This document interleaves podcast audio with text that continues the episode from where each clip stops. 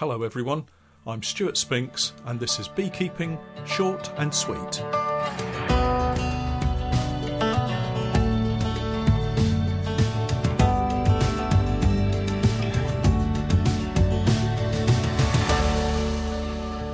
Beekeeping Short and Sweet, a podcast for the inquisitive beekeeper with a short attention span. A beekeeper, in fact, just like me. So, welcome back to my weekly podcast.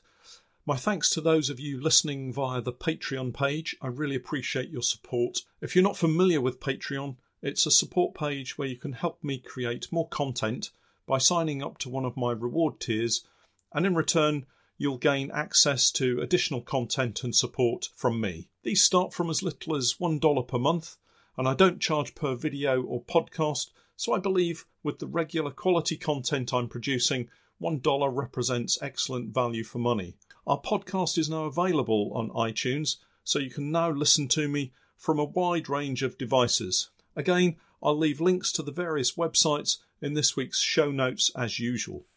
So, this week we're back at the outside broadcast coming from the British Beekeeping Association Spring Convention for 2018, which was held at the Harper Adams University in Shropshire here in the UK. And this is the second interview recorded at the Spring Convention.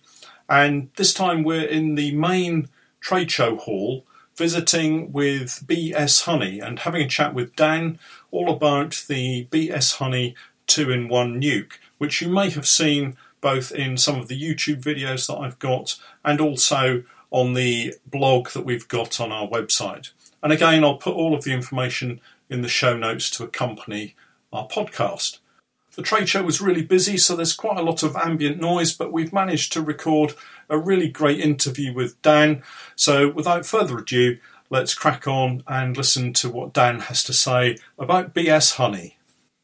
Going back to the beginning, Yeah. how did uh, you and Tristan get involved in the beekeeping business? Um, beekeeping world was not something we'd sort of planned to go into. Um, we both went to school together, um, so we've been in secondary school since 2001. Um, we both had like a, a very business aspect besides us, and in all fairness, we were both sort of in the computing side of things. We were very hot on website development and, and graphic development, um, which has been beneficial when developing our website. Um, although our skills are rather dated now, um, Right. we still rely on a lot of it for fixing Yeah, website issues. yeah. Um, so we left school. I, Tristan stayed on to do A levels, and I left school early. Um, I came out with in the recession, Yeah. no jobs available. Really, I was just trying to find anything to make do.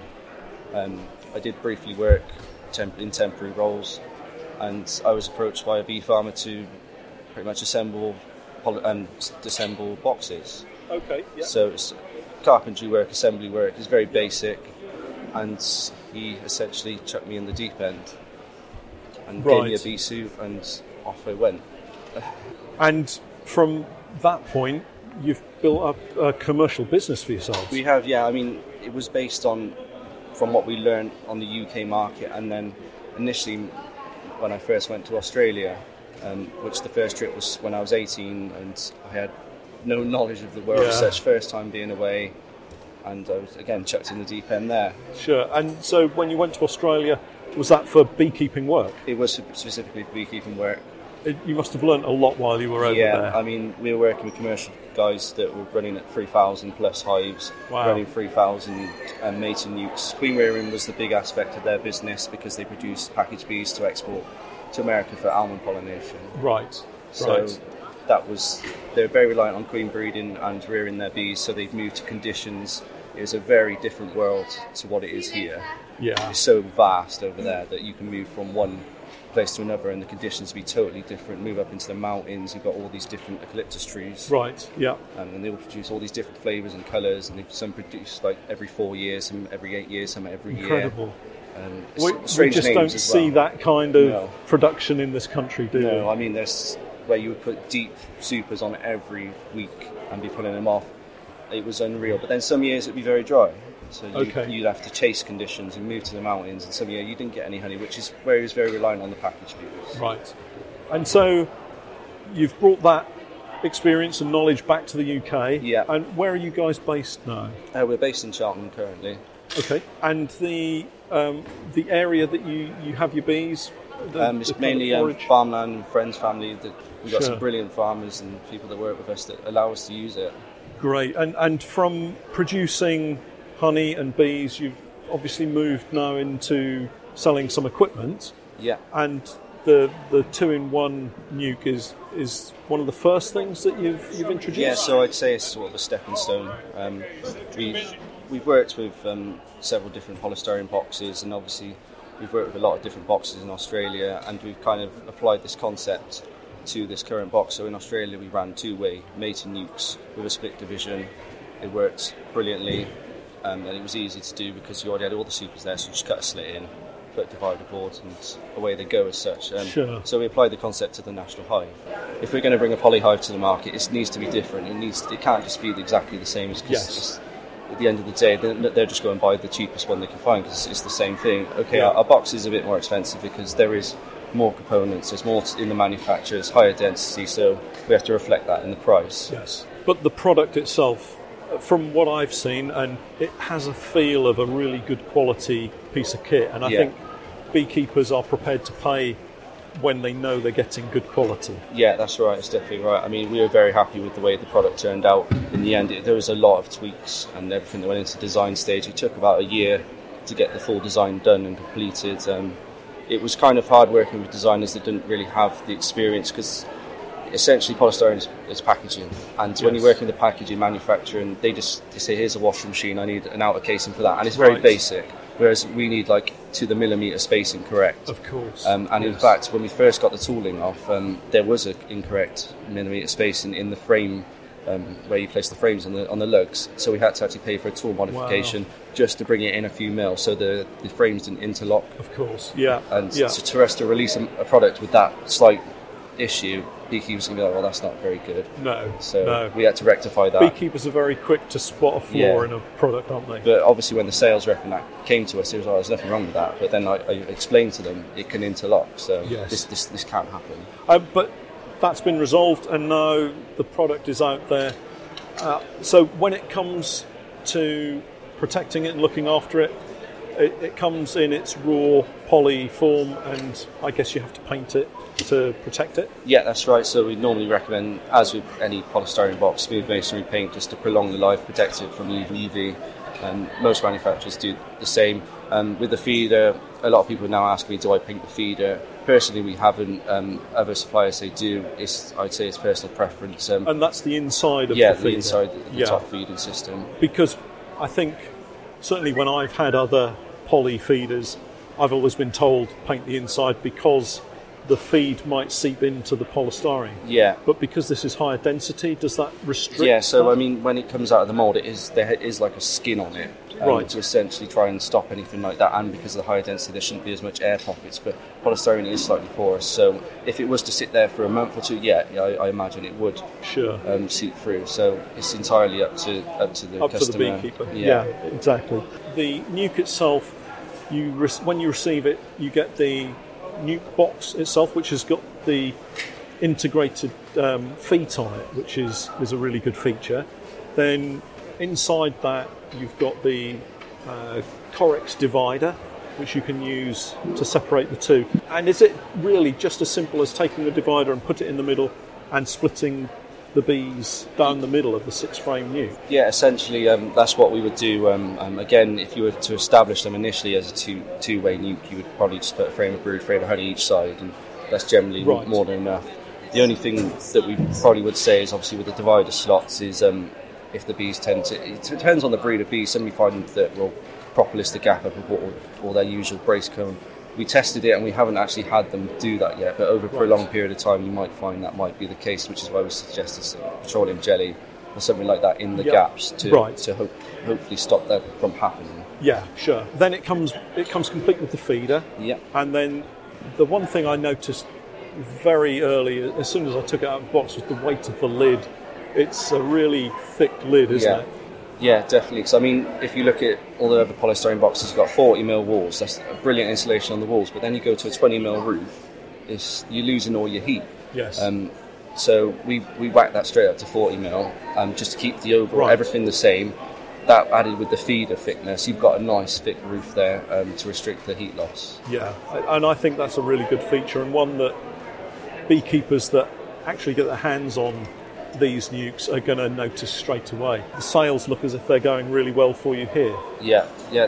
In all fairness, we've been overwhelmed. Um, the polystyrene is such high density; it's, it's three month aging time in, in massive silos in a factory.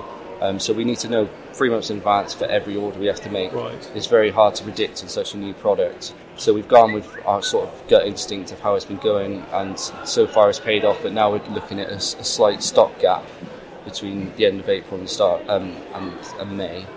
So we'll see how that goes. But the sales at TradeX again, we sold out by about one o'clock. Uh, National Honey Wow. Show we sold out as well. That was last year in October. This year we may sell out. We, we will see. We've sold a good over two thirds of them already. Sure. Uh, Yeah, there's certainly plenty of room on the stand here Yeah. now, whereas first thing you were surrounded by the, right. the nukes. And for the future, these are national nuke boxes, They are, yeah. and you've got a 14 by 12. Are, are there any plans for other sizes? And we have um, done a lot of drawings, especially in the Langstroth variant currently. And we've got a lot of demand for a national one. In terms of your business partner Tristan, you went to school with Tristan, and he's an integral part of, of the team. Uh, do you kind of split the workload, or do you both muck in together? Um, in all fairness, we've both got our own specialities. So, I mean, with hands-on work, woodwork, he's, he's spot on. He would uh, sit on his table saw for hours on end producing boxes, frame feeders, whereas I'm quite scatty and I get bored and go off and do something else. And Right. I jump from job to job, so I go onto the laptop and then make a feeder, go and do this. Um, my mind works in that way, and if I've got an idea, Sure. I'll go and try and mess around with that idea. Um, so we have our own our own perks about each other, and it kind of works really well in, in that business. It, okay, there's a few things we don't agree on, but in all fairness, it's, it's very rarely. Do, do you think that you'll have any modifications as you go forward? Will you, will Um, you potentially, have any at the- changes? At the, minute, we've got a lot of people say, "Oh, actually, if you're running this as a two-way and I open it up, what's stopping this side from crossing over?" Right. Um, we did try to integrate some sort of perspex cover as with um, other suppliers, but it was hard with the workings of the top feed of the fondant plug to and um, the uh, protruding um, Correx divide to make it work. right. Um, so I'm working with a few of our distributors now, um, a few people in Ireland as well, just to come up with some way of introducing a, a perspex sheet.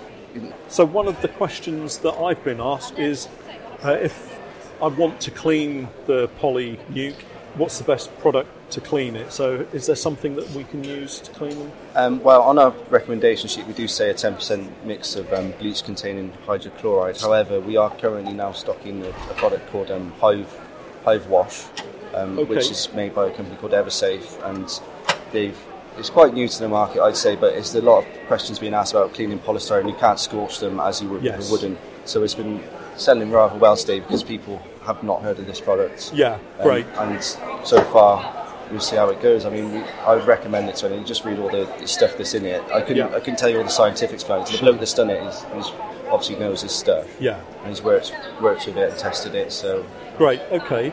So we've got a cleaning product. I'm guessing, although the products are in short supply, they're available on your website for anyone who's not been able to get to the shows. yeah, currently we're taking, still taking orders until this, as stocks last. It, if we sell out today, um, there's a small amount left at our workshop.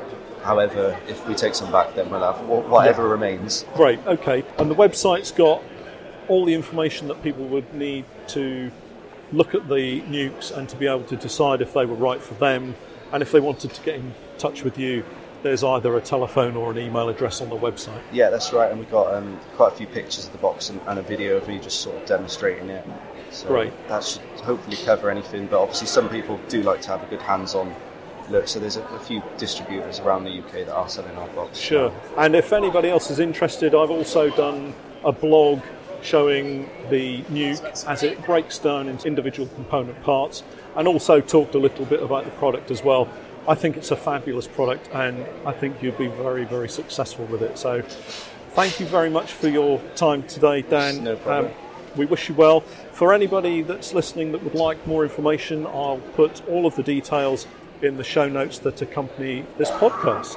So that's it for this week. My thanks again to Dan and Tristan for allowing me to invade their trade show stand and have a chat with Dan. Thank you for listening to my podcast yet again, and we'll catch up next week. I'm Stuart Spinks, and that was Beekeeping Short and Sweet.